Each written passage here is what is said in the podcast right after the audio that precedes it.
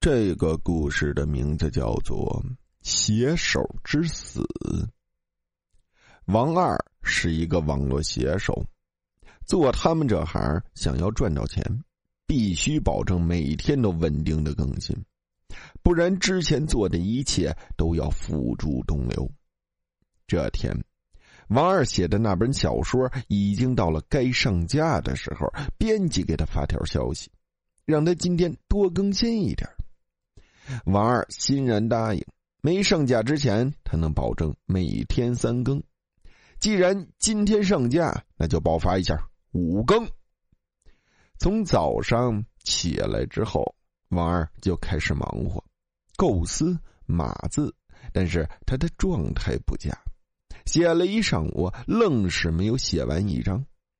王二着急起来，他觉得自己今天有些倒霉。中午吃完饭，王二打算出去散散心，就走到了护城河边。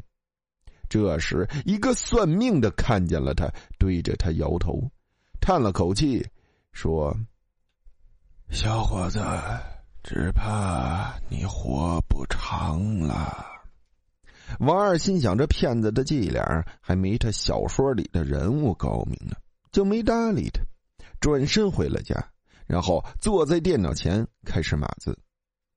整整一下午，王二只更新了两章，吃过饭以后才勉强完成了第三更。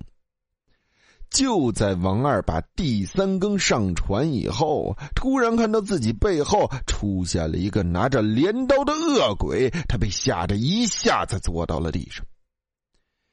阎王爷让我来取你的命，那个恶鬼悠悠的开口。王二心里咯噔一下，看来那个道士不是在骗他，他心如死灰。心想，反正自己都要死了，不如完成答应读者的五更。于是对那个恶鬼求情道：“我是个网络写手，今天答应读者有五章更新，现在才完成三更，能让我把剩下的两更完成，再带我走吗？”谁知道那恶鬼听了王二的话，二话没说，挥起镰刀就把他给杀死了。看着倒在地上的王二。那恶鬼一脸无奈的说：“对不住了，兄弟。